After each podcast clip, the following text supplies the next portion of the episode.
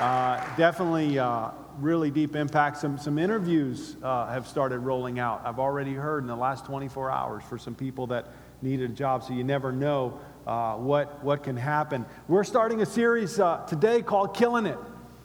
And uh, before we get started, if you want to go back and hear it again, and you might, just want to because we're going to talk about some very relevant material, you can go to our website, you can watch it. And I want to say before you start recommending this to other people that you know, because I think you're going to know some people that need to hear this, before you do, you got to own it. This is for you. So we got some rules here this morning, okay? You ready?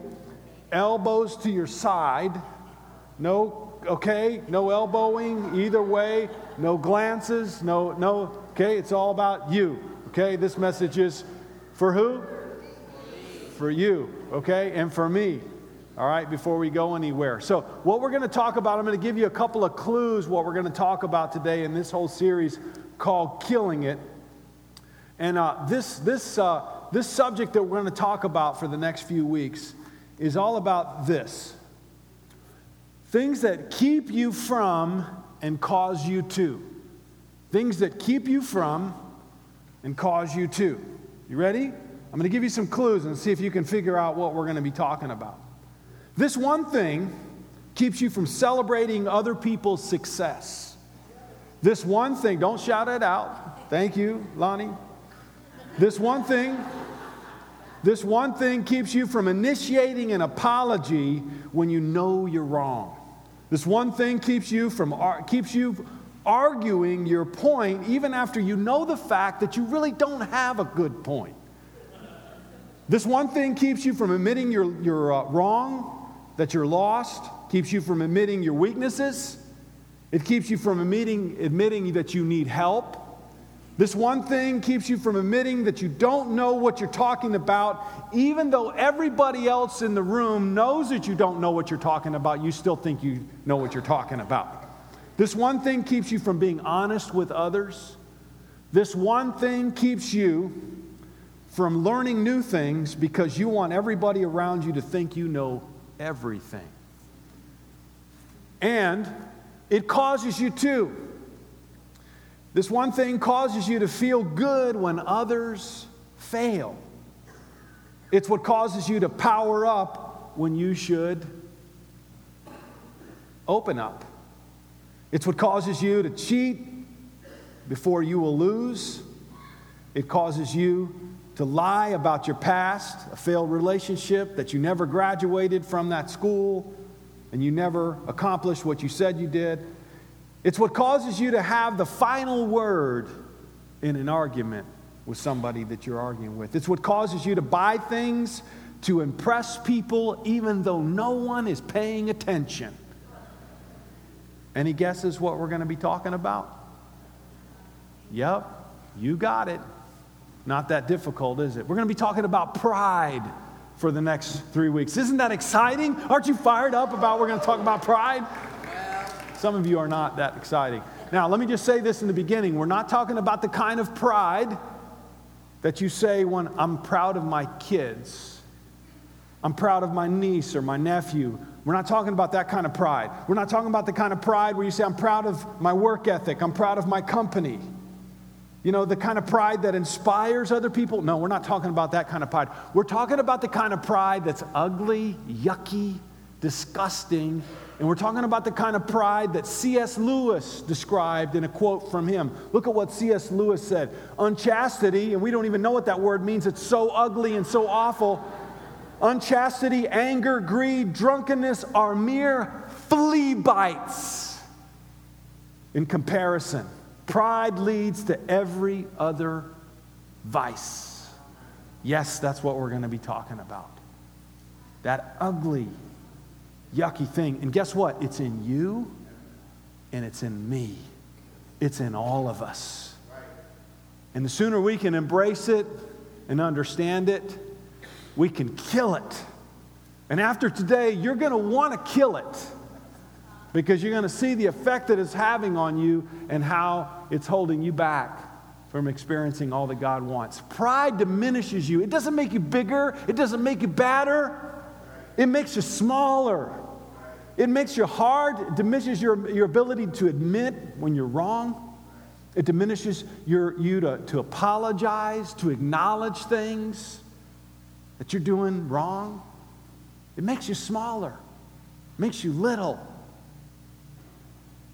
Pride diminishes your capacity to say what needs to be said. Do you know that there's people around you that need some words of affirmation? Some words of encouragement. Do you know there's some people that are just starving? People that you're close to, they're starving for you. People at work, they're just starving for you to say something good. And you know why you can't say it? Your pride. You can't let it out. You can't share it with somebody. You just, you're gonna, you're all under control. It, it keeps you, it diminishes your capacity to hear what needs to be heard. Well, I don't need to hear anything. I got this. Let me tell you, there are people wanting to talk to you. Okay? They wanna, they wanna bring things to your attention. But when they do, it just bounces off. It just bounces right off of you. You don't hear it, and pride is the cause of it. Pride diminishes your capacity to give what needs to be given, to give your input, to give a helping hand, to serve. No, you can't do that because literally it's beneath you to give at that level, to do that particular thing. You're too busy. You've got too much going on. And the reality of it is, it's not all of that, it's your pride. And literally, when I say you can't, you can't. And it, it basically comes down to this you hand the remote control of your life over to pride so that pride can basically control you. You don't have control anymore. Pride has control of you. And so basically, who's giving you the orders? It's your pride. And pride is in control, and you're no longer in control. So today I want to encourage you to take back the remote and give it to somebody else. Somebody that has a lot better understanding about what's best for you and what's best for me. So I hope that you and I can, can, can let it go. You know, pride diminishes our capacity to love other people and also receive love from other people. Did you know that? I mean, it's huge. Pride crowds others out. I mean, people can't get in because there's no room in your life, in your heart, in your space because of your pride. When you're full of you, there's no room for anybody else. When it's all about you, people can't get in. And if you're wondering why you don't have great relationships, maybe pride's a good place to start asking the question why your relationships aren't really deep. Maybe there's no room. Maybe, can't be, maybe people have tried to get in your life to get closer to you. You know, and we oftentimes feel sorry for ourselves when it's really about something we can control. Pride also deprioritizes everybody else in the room. Basically, anybody who's in the house, in the room, in the workspace, it lowers them and elevates you. That's what pride does. And it diminishes the potential that we have to let other people in. Pride crowds out not only people, but pride crowds out God. And let me show you this verse in Psalm chapter 10, verse 4. Look what it says. It says, In his pride, the wicked man does not seek him. Why? In all his thoughts, there is no room for God. Now, I want to mention at this point because maybe there's somebody in the room and maybe there's somebody online who's watching. And I just got to say this for you because you know you've got a problem with your pride, but you think, you think it's your intellect. Literally, there are people when this when this says in his thoughts there's no room for God. His mind is so filled with himself, God doesn't exist. God can't exist. There's no room.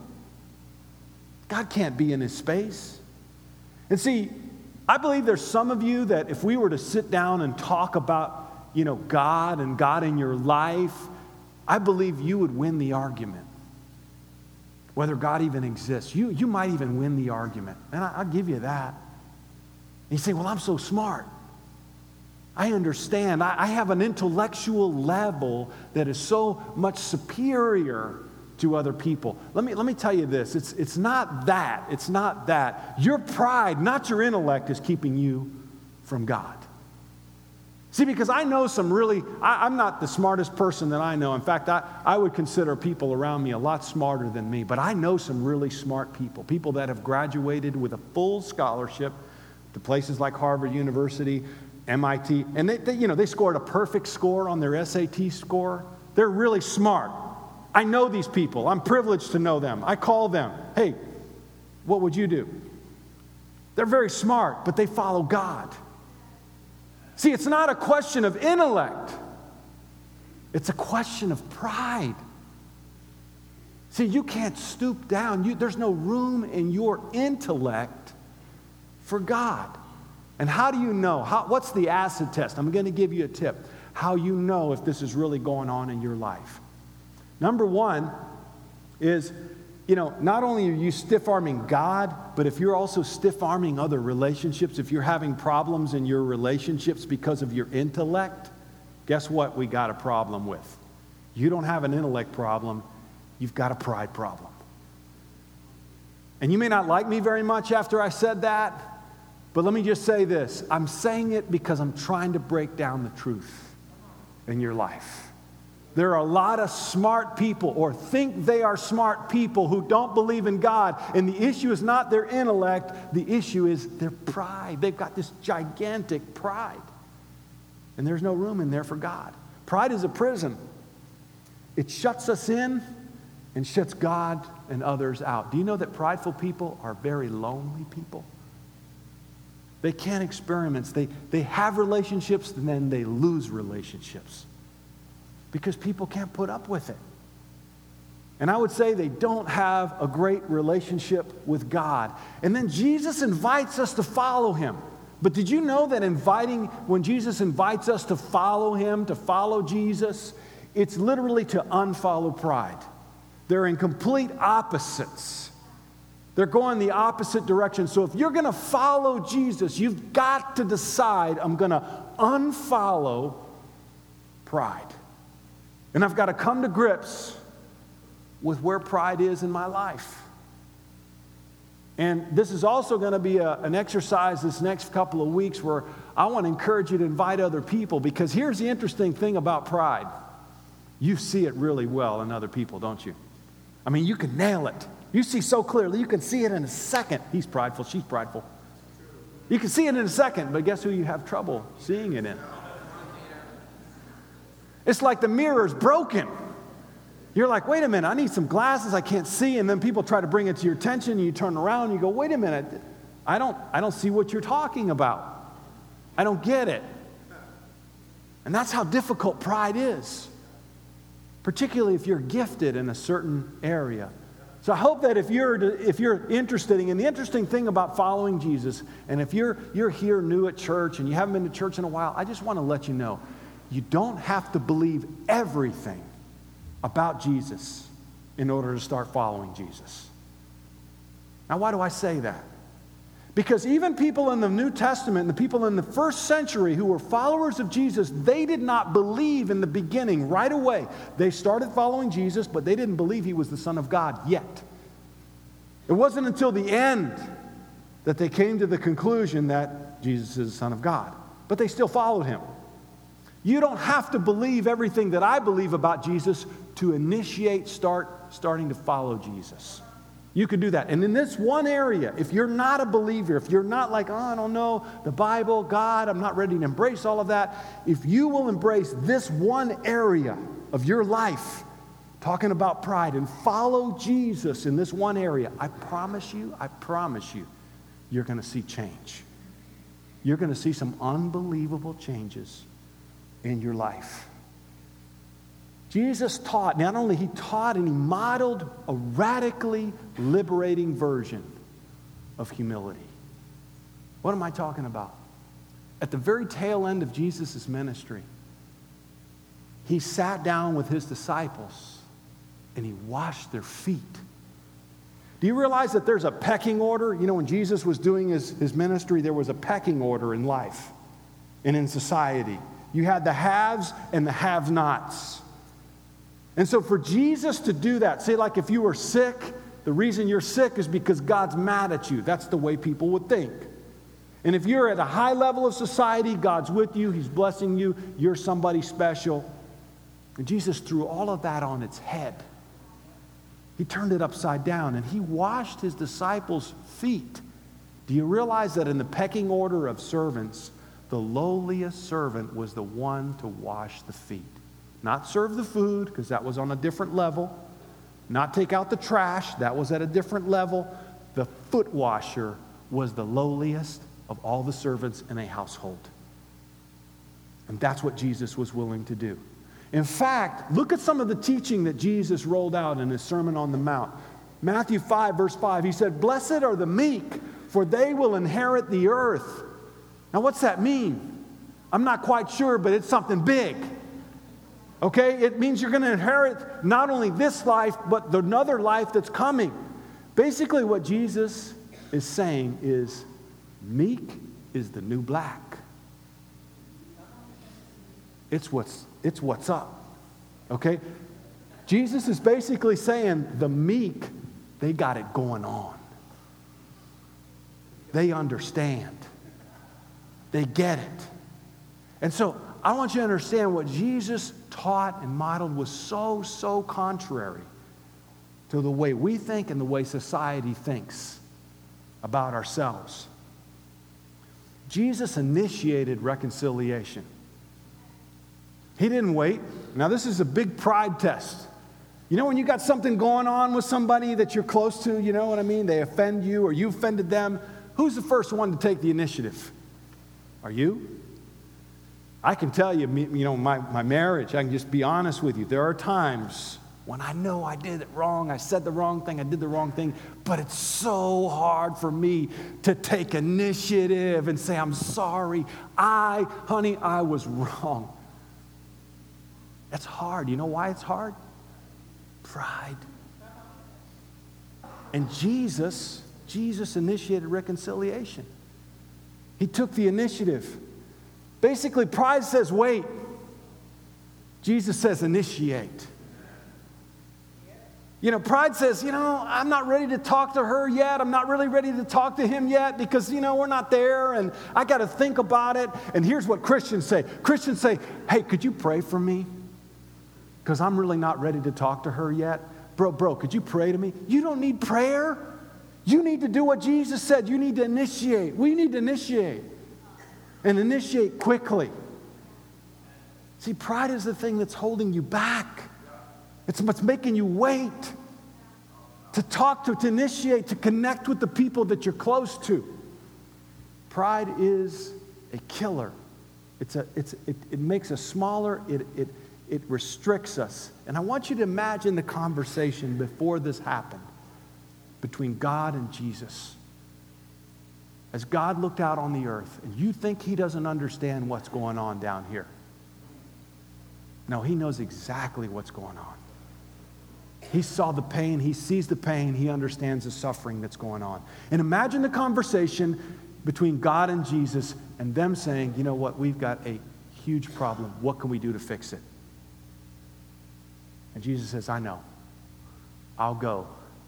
And I will initiate, I will initiate reconciliation.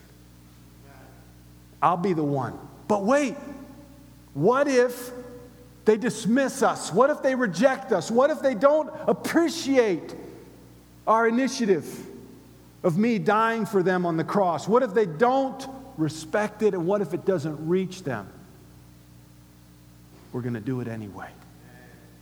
Because we're going to be the initiators of reconciliation. Can you think about that for a second?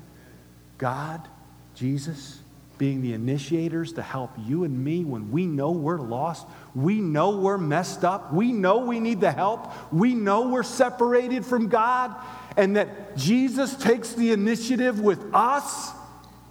Seriously? I mean, that's huge. Look what Paul said 20 years after Jesus' ministry. He says, in your relationships with one another, have the same mindset as Christ Jesus. Have the same approach in your relationships. What does that mean? Should I approach it with pride or should I approach it with humility? He goes on. Jump down to verse 7.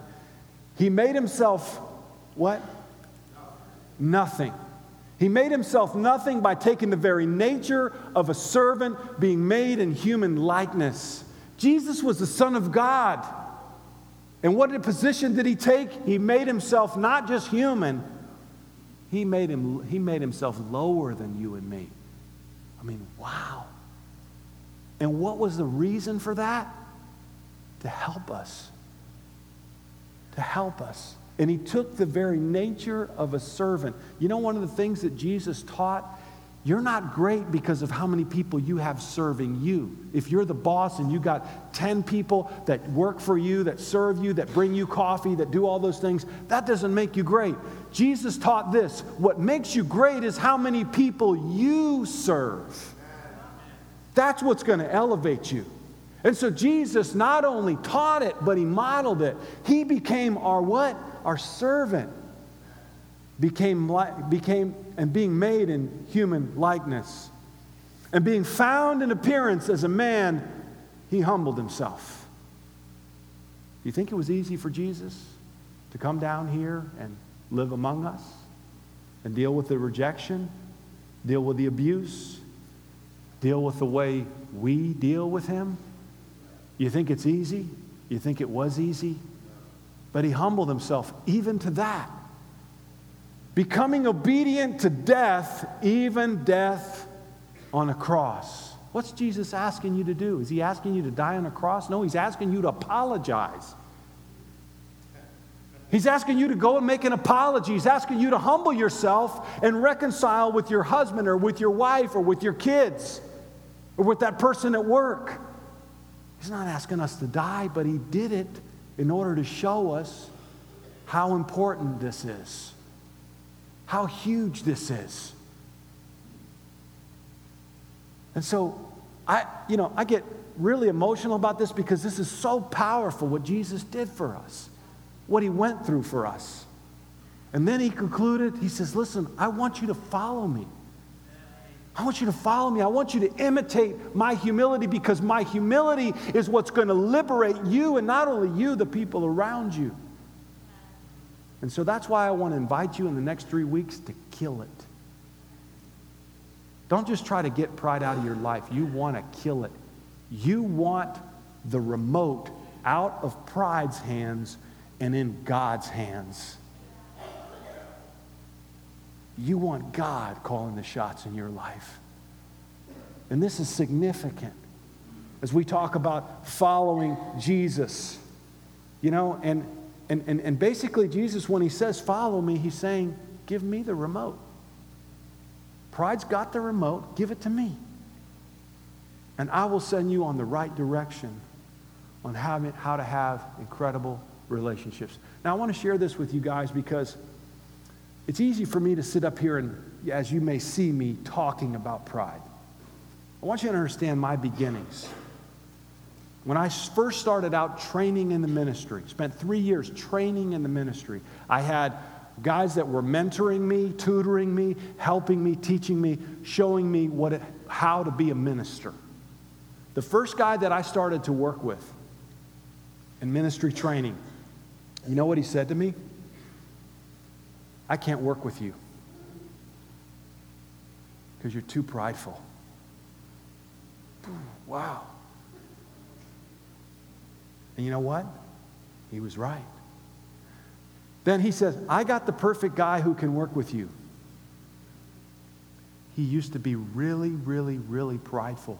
So I'm gonna, you're gonna go work with him. Because he can help you. And boy, did he ever help me. Now, we laugh and we joke about pride, but it got to the point, guys. I, I sat in some times with my mentor, with, with guys that were teaching me, were helping me, and they, say, they would say things to me like, you, you are one of the most prideful people that I've ever met. And I knew it. It, it got to the point that all you had to do was mention the word pride, and I would just, oh, yeah, you're right. Because it was so much of my nature, it was all over me. Probably the most cutting remark that I ever heard in my ministry training is you know what? When there's pride in your life, it reminds God of the devil himself. Because one of the attributes of the devil is he was so prideful and puffed up that he thought he was at an equal level with God. And nothing could be further from the truth. So for those first three years, guess what my training was? It wasn't in Bible. I got a lot of training in Bible.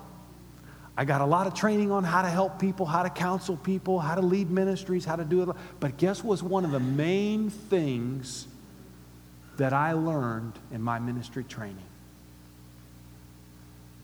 How to follow Jesus for real. And that means being humble. And forever, it's going to be my nemesis. Forever, it's going to be something that's going to be, I got to be careful with it. I got if somebody comes up to me and says, hey, I think you're being prideful, I'm not even going to argue it. Because it's so much of my nature to be prideful. Even the, even the, the people that I'm, I'm associated with, you know, I, I was born uh, as, as, as a son of two Cuban people. Do you know what the, the reputation of Cuban people is? Huh? You know what it is? They're prideful. They're prideful people. Some people say, well, that's a good thing.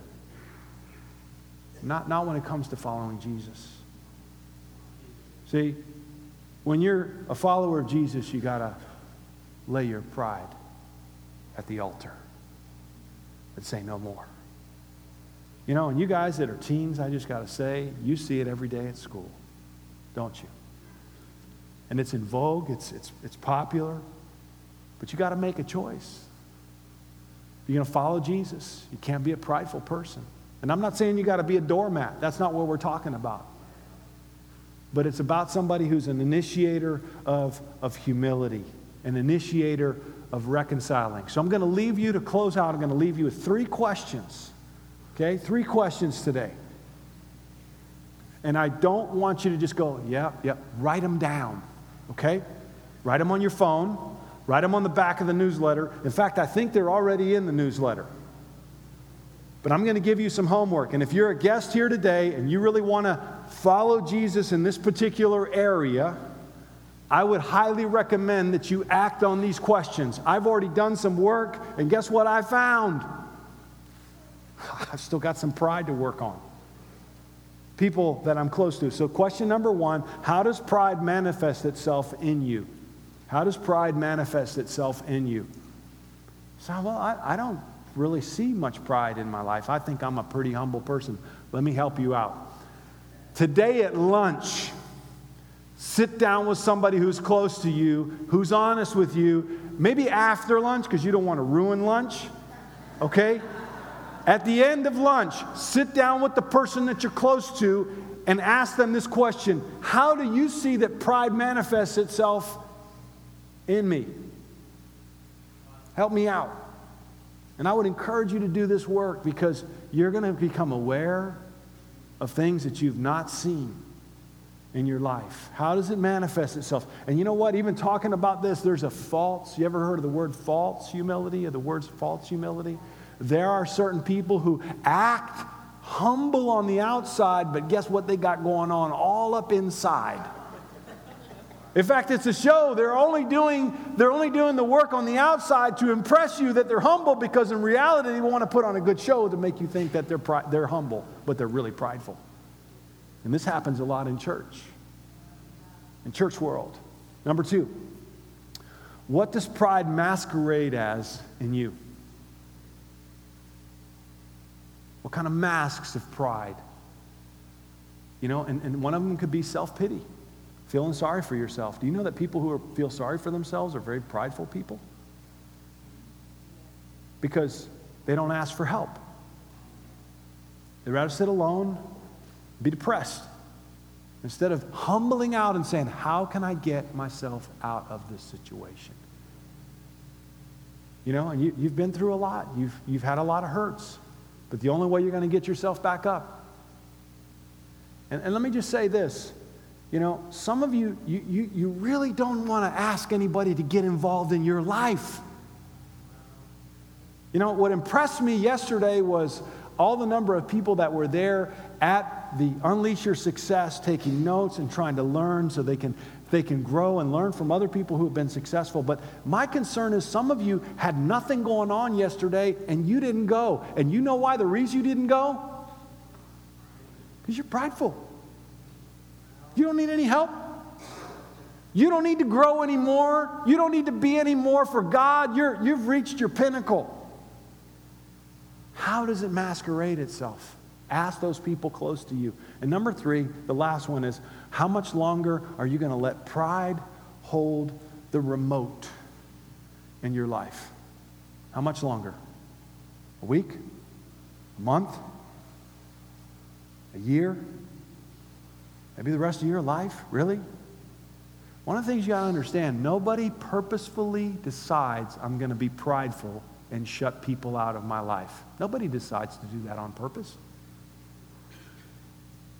It's that we're blind to it. And another reason is we don't work on it. Pride is something that I have to work on a lot, all the time. And if you're a prideful person, Welcome to the club. All of us are, in one shape or another. So, wrapping it up, I want you to make a decision today to say this Pride, you're not my master, you're not my warden, you're not my boss, you're not my friend. I'm done with you. You and I are finished. I'm going to break up with you because you're not my boyfriend or my girlfriend either. And, and, and to think, you know, there are people around you that are dying, they're starving for you to be vulnerable with them. And so I want you to say this to Pride today. You know what, Pride? I'm going to go today and I'm going to apologize. Right, right after this service is over, I'm going right to the person and I'm going to apologize to him or I'm going to apologize to her because I'm done with you. I'm finished with you. I'm going to make that phone call to that family member or that situation. You know what, pride? You keep it up and I'm going to start praying. I'm going, I'm going to pray every day. I'm going to pray intensely. I'm going to be a man or a woman of prayer. That's what I'm going to do, pride, because I'm finished with you. You know what, pride? I'm going to start studying the Bible because I'm done. I hate you. You've done nothing but make, make trouble in my life, in my marriage, in my family, in my relationships. I'm done with you. I'm finished. So I want to encourage you to do that. And I want to encourage you to decide to follow Jesus. And what that means is to be a humble person. You know, every time that I've decided to, to be humble, guess what God does? He elevates. He elevates. He lifts up my, my relationships, He lifts up my spirit. And what I found out is it's really not that hard as we think it is to apologize. Is it? Take the initiative to say, I was wrong. Forgive me. Once it's over, you go, man, why, why didn't I do that sooner? You know why? Because you're prideful. And we're prideful. So I, I so much look forward to this next three weeks and the, and, the, and the growth and the explosion that's going to have. And in closing, do you know why pride is such a big issue? Because it separates us from God. You know, we talked about this in the first you know, number of weeks of the year talking about the Holy Spirit and letting the Holy Spirit guide our lives. There is nothing that deters the Holy Spirit more than pride. That's why we want to be rid of it. So if you're a guest here today, I want to encourage you, go after this, and you will see the fruit. So let me say a prayer for you. You're all going to be dismissed. Hope you have an incredible week while you're killing it. Okay? Kill it. And then we'll see you next week for part two. Let's pray. Father, we thank you so much for the privilege that you've given us to know you, to know Jesus. More than anything, God, we want to thank you for taking the initiative with us. God, we didn't deserve it. Uh, Father, we ran away from you. We avoided you. We stiff armed you. We made excuses. And yet you kept on coming. You sent someone to us to help us. And you continue to send people to us to help us. God, I do pray this week that you will please help us to kill our pride and hand over the remote to Jesus so he can have complete control of us and that he can teach us the benefit, the power of humility. God, we love you. Bless the rest of our week. Thank you. Bless our church. Help us all, all of us to be a humble church. And I pray for our friends and guests who are here that you will bless them and help them to see the benefit, the power of humility. In Jesus' name we pray. Amen. Have a great